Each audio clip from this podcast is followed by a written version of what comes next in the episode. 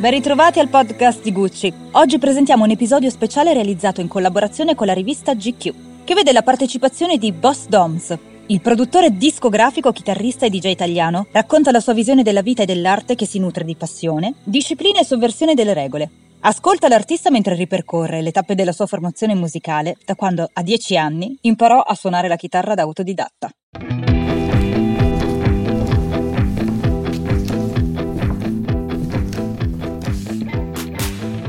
Le cose succedono esattamente nel momento in cui devono accadere, né un minuto prima né uno dopo. Tutti nella musica hanno un po' paura. Hanno paura che con questo 2020 ci siamo abituati a non vederci, a non incontrarci.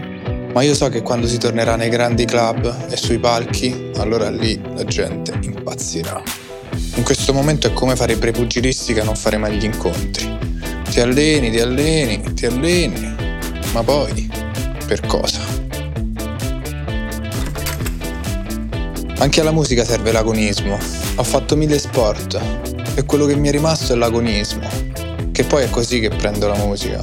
La mia è competizione sportiva, provo a superare i miei limiti e per farlo servono disciplina e passione. Allenarsi con dedizione significa spezzarsi e ricostruirsi, perché quando ti sfidi a migliorare allora devi romperti Devi rompere un piccolo pezzetto di te ogni giorno e poi ricostruirlo un po' più grande. Questo è spingersi oltre. La mia prima chitarra era quella di mio padre. Una chitarra acustica made in Italy, super vintage, di quelle che non si fanno più. Avevo 10 anni ed ero autodidatta. Mi ci sono messo ore e ore solo perché mi piaceva. Ho sempre voluto fare il chitarrista, ma non pensavo che un giorno avrei suonato al circo massimo davanti a 30.000 persone. Ero pieno di piani B nella vita e il piano A, quello di fare il musicista, fingevo proprio di non vederlo. Gli altri sentendo la mia musica mi dicevano che ero avanti, che spaccavo, ma io dicevo ma ti pare che proprio io?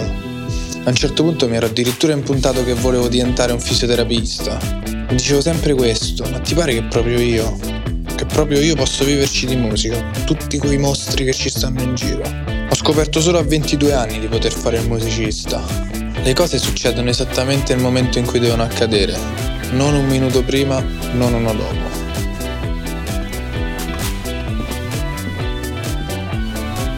La prima volta mi chiamano a suonare a Napoli, ma io un portatile mica ce l'avevo, mica me lo ero mai potuto permettere. Allora prendo un'enorme valigia più alta di me, dentro ci metto la torre del computer, lo schermo, il mouse, la scheda audio, la tastiera MIDI, tutti i cavi, le prese di corrente. Chiudo la valigia e parto. Per me avevo giusto uno zainetto con un paio di calzini e delle mutande, ma sembravo uno che stava traslocando. La seconda volta in cui ho suonato è cambiato tutto e lì ho gettato l'ancora. E un'ancora me la sono pure tatuata sul dito di una mano, la mano destra.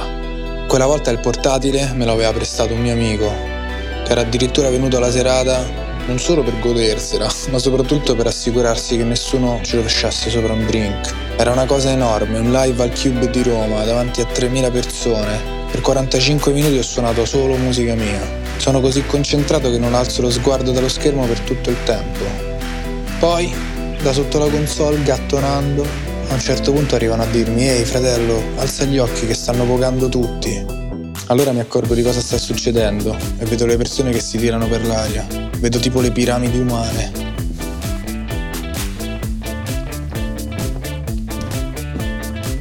Da quel momento in poi non è più esistito un piano B.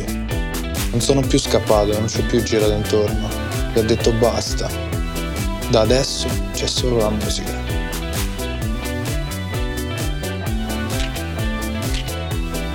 Da ragazzino cercavo un manuale di istruzioni della vita e allora leggevo libri su libri perché sentivo che c'era qualcosa che non andava, che dovevo cambiare, dovevo migliorare. Cercavo risposte. C'è chi legge tanto per alienarsi dal mondo, ma non io. Io leggevo per stare al mondo, per mettere in pratica quello che imparavo. Tutto quello che ho appreso dai libri, poi l'ho messo nel mio manuale di istruzioni personale.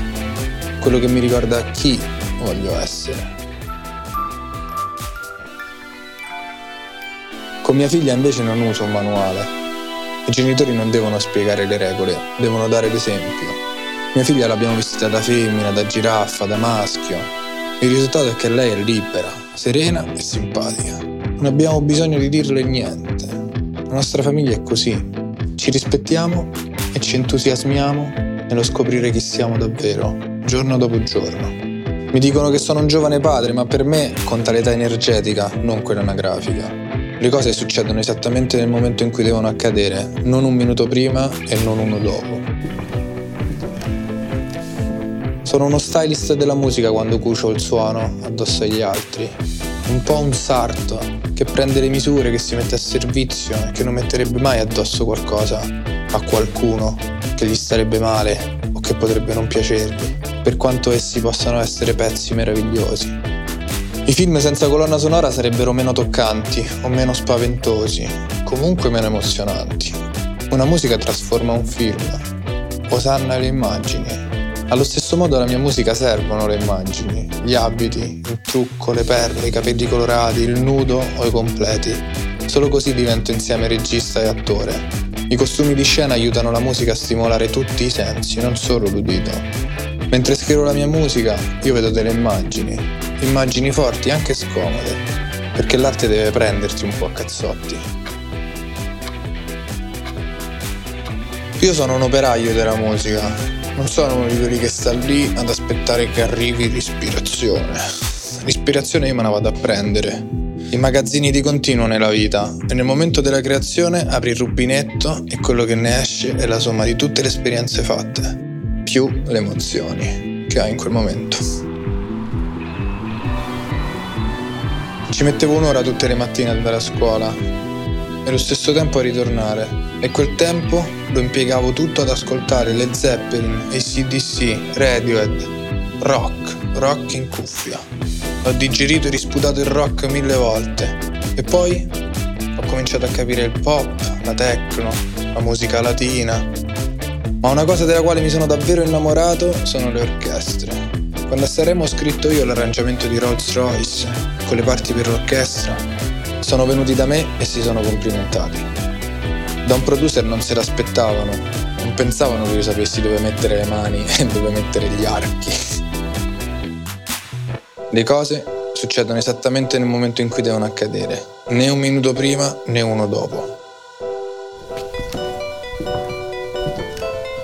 So di attirare l'attenzione, ovunque vado, per il mio modo strano di apparire. C'è curiosità, la gente è attratta dal mio modo di essere strano, strana, ma alla fine traspare comunque qualcosa di positivo. Ad esempio quando sono al parco con mia figlia alla fine mi ritrovo a giocare con dieci ragazzini e quando mi chiedono perché sono tutto colorato, e me lo chiedono sempre, rispondo perché mi piace. La scuola non insegna davvero che è la creatività. A scuola nel nostro paese mancano musica e arte. Io la musica non l'ho imparata in classe. Ancora oggi ci sono tutti questi bambini a suonare il flauto dolce. Chi lo suona il flauto dolce nella vita reale? Io vorrei vedere le chitarre a scuola. La scuola è pigra, non siamo tutti uguali. Ognuno ha il suo talento, la scuola dovrebbe stimolare le cose in cui sei bravo e dovrebbe dare a queste cose preziose una direzione. Affrontare la scuola in maniera sbruffona significa anche questo. Creare il proprio posto speciale nel mondo, la tua identità. Le cose succedono esattamente nel momento in cui devono accadere, né un minuto prima né uno dopo.